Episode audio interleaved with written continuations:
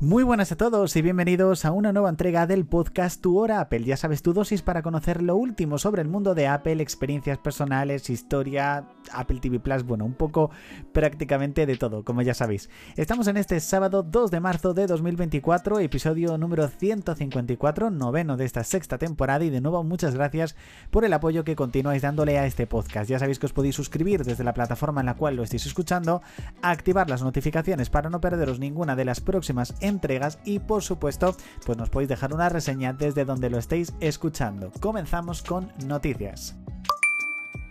Solamente quedan unos días prácticamente para que se lance de forma oficial iOS 17.4, pero hay algunos usuarios que están probando, pues como yo, la versión Release Candidate y tienen alguna duda sobre en este caso las aplicaciones web. Como ya sabéis, desde hace tiempo, aunque llegó a macOS Sonoma el pasado mes de septiembre, en este caso podemos utilizar una página web y crear una aplicación de ella y tenerlo como si fuese una aplicación propia. Bueno, pues aquellos usuarios que lo están probando y yo os digo que tengo algunas de ellas y al abrirla me dice que lo abra directamente en Safari, no os preocupéis porque Apple ha dicho que no van a desaparecer en la Unión Europea en iOS 17.4.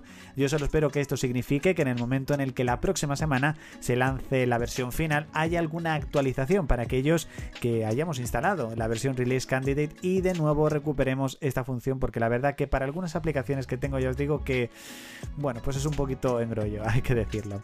Apple ha ofrecido de forma inesperada, de forma limitada en Estados Unidos en Apple TV Plus, vas a poder disfrutar de hasta 50 películas que no son originales de Apple TV Plus, incluyendo éxitos como Jurassic World o Titanic. En este caso lo va a ofrecer de forma limitada, eh, no va a ser exactamente pues para siempre, por decirlo así, y solamente en Estados Unidos. Y muchos os preguntaréis, ¿y por qué esta maniobra de Apple?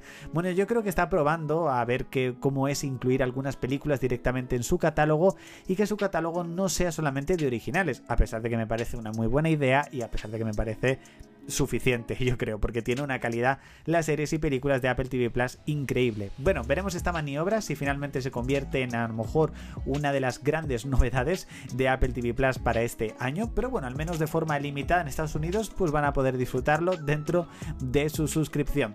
Después de la cancelación del proyecto del Apple Car, que Apple se ha dejado más de 10 mil millones de dólares eh, en ello, o sea, es una auténtica barbaridad, juraría que lo he dicho bien, 10 mil millones, no, no, 10 millones imposible, tiene que ser 10 mil millones. Creo que lo leí bien. Hay muchas dudas sobre si verdaderamente Apple ha cancelado o no el Apple Watch con pantalla micro LED, que en un principio se espera para 2026 o 2027. De momento los rumores indican algunas fuentes que sí que se podría haber cancelado, otros que no. Así que estaremos muy pendientes para saber si este otro proyecto de Apple se cancela o no. Como ya sabéis, una de las novedades de iOS 17.4 en Europa será la posibilidad de que aquellos que quieran tener su propia tienda de aplicaciones dentro de la App Store lo van a poder hacer. Y ya tenemos el nombre de la primera que lo va a inaugurar, por decirlo así, si no se adelanta ninguna otra, el próximo mes de abril, que será la más, eh, una de las más conocidas para Mac, que es sin duda Setup. Setup llegará de forma, eh, bueno, de forma nativa, se podría decir, a la App Store. Actualmente la forma de instalar las aplicaciones era un poquito rollo, hay que decirlo, a través del iPhone. Era y muchas veces ni siquiera funcionaba, tienes que volver a instalarlo otra vez y la verdad que era un poquito rollo. Bueno, pues ahora la tienda de aplicaciones estará directamente desde la propia App Store y será muchísimo más fácil instalar las aplicaciones. En un principio llegará el próximo mes de abril.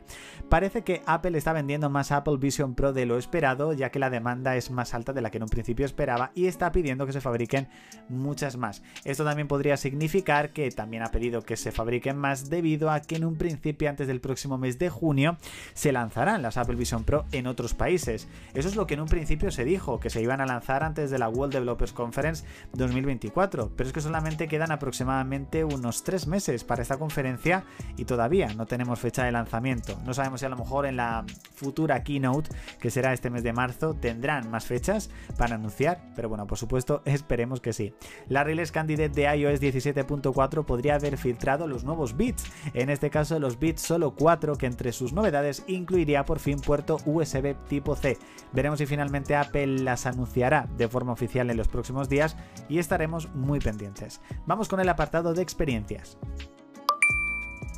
En este caso quiero comentaros la experiencia que he tenido o que tuve durante casi un año con el iPad mini de sexta generación.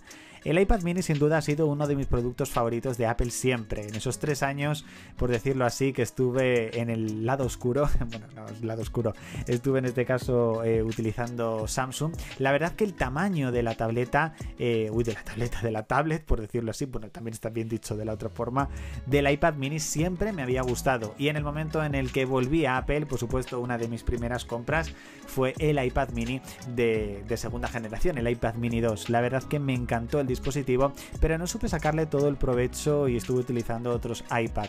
Pero siempre el iPad mini ha sido uno de mis iPads favoritos y lo tuve, en este caso lo adquirí en junio de 2022 hasta aproximadamente febrero del año pasado, febrero de 2023. La verdad que lo disfruté muchísimo, sobre todo por su tamaño, que la verdad que lo puedes llevar en cualquier parte, pero para el uso en este caso que yo le iba a dar, sí que es verdad que necesitaba una pantalla más grande, pero es un dispositivo que he disfrutado muchísimo y estoy deseando ver cómo lo va a renovar Apple con su séptima generación. Y pasamos ahora al apartado de historia de Apple.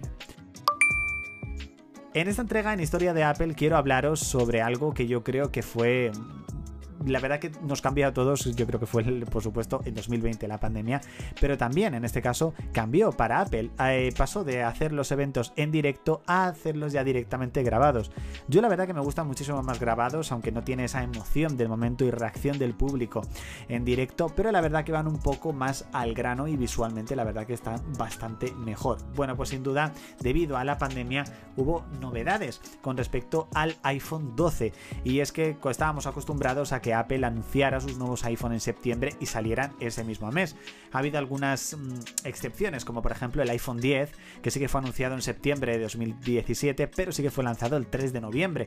Pero en esta ocasión, el iPhone 12, debido al tema de la pandemia, salió eh, los primeros iPhone, juraría que fue el iPhone 12 eh, normal, eh, y el iPhone 12 Pro, juraría que salieron los dos en octubre y fue en noviembre, casi a mediados, cuando salió el 12 mini y también en ese caso el 12 Pro Max. Entonces sí que es verdad que yo lo recuerdo como algo muy novedoso, algo que no era lo normal, pero que yo creo que todos entendimos perfectamente por el tema de, de la pandemia, por supuesto. Pero es algo que yo creo que es historia y que básicamente cambió un poco la hora de las keynotes de Apple, de estar en directo a hacerlas, por supuesto, grabadas, algo que ha mantenido hasta el día de hoy, o veremos si no, si lo mantiene en la próxima keynote de marzo. Vamos con las últimas novedades de Apple TV Plus. Y por supuesto lo primero recordaros que ya tenéis disponible la película Napoleón, que por supuesto es un peliculón que tenéis que disfrutar desde ya en Apple TV Plus. Y también comentaros que por supuesto esta sección dentro pues es gracias a la colaboración del perfil de Twitter Apple TV es, así que os podéis pasar y echarle un vistazo para más novedades. El pasado viernes se estrenó una serie documental llamada Sonidos Terrestres, está narrada por Tom Hiddleston, que muchos le conoceréis por su papel de Loki en el UCM y la verdad que sin duda yo os la recomiendo porque está muy bien le echa un vistazo y está genial.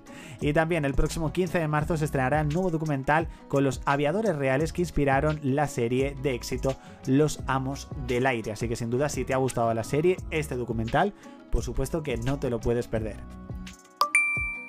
Y hasta aquí chicos esta entrega del podcast Tu Hora Apple de este sábado 2 de marzo de 2024. Muchísimas gracias por escuchar el podcast hasta aquí y ya sabes que puedes disfrutar de más contenido de 0941 Tu Hora Apple a través de nuestras redes sociales, podcast y por supuesto también en YouTube. Así que nada chicos, nos leemos, nos escuchamos y nos vemos. Chao.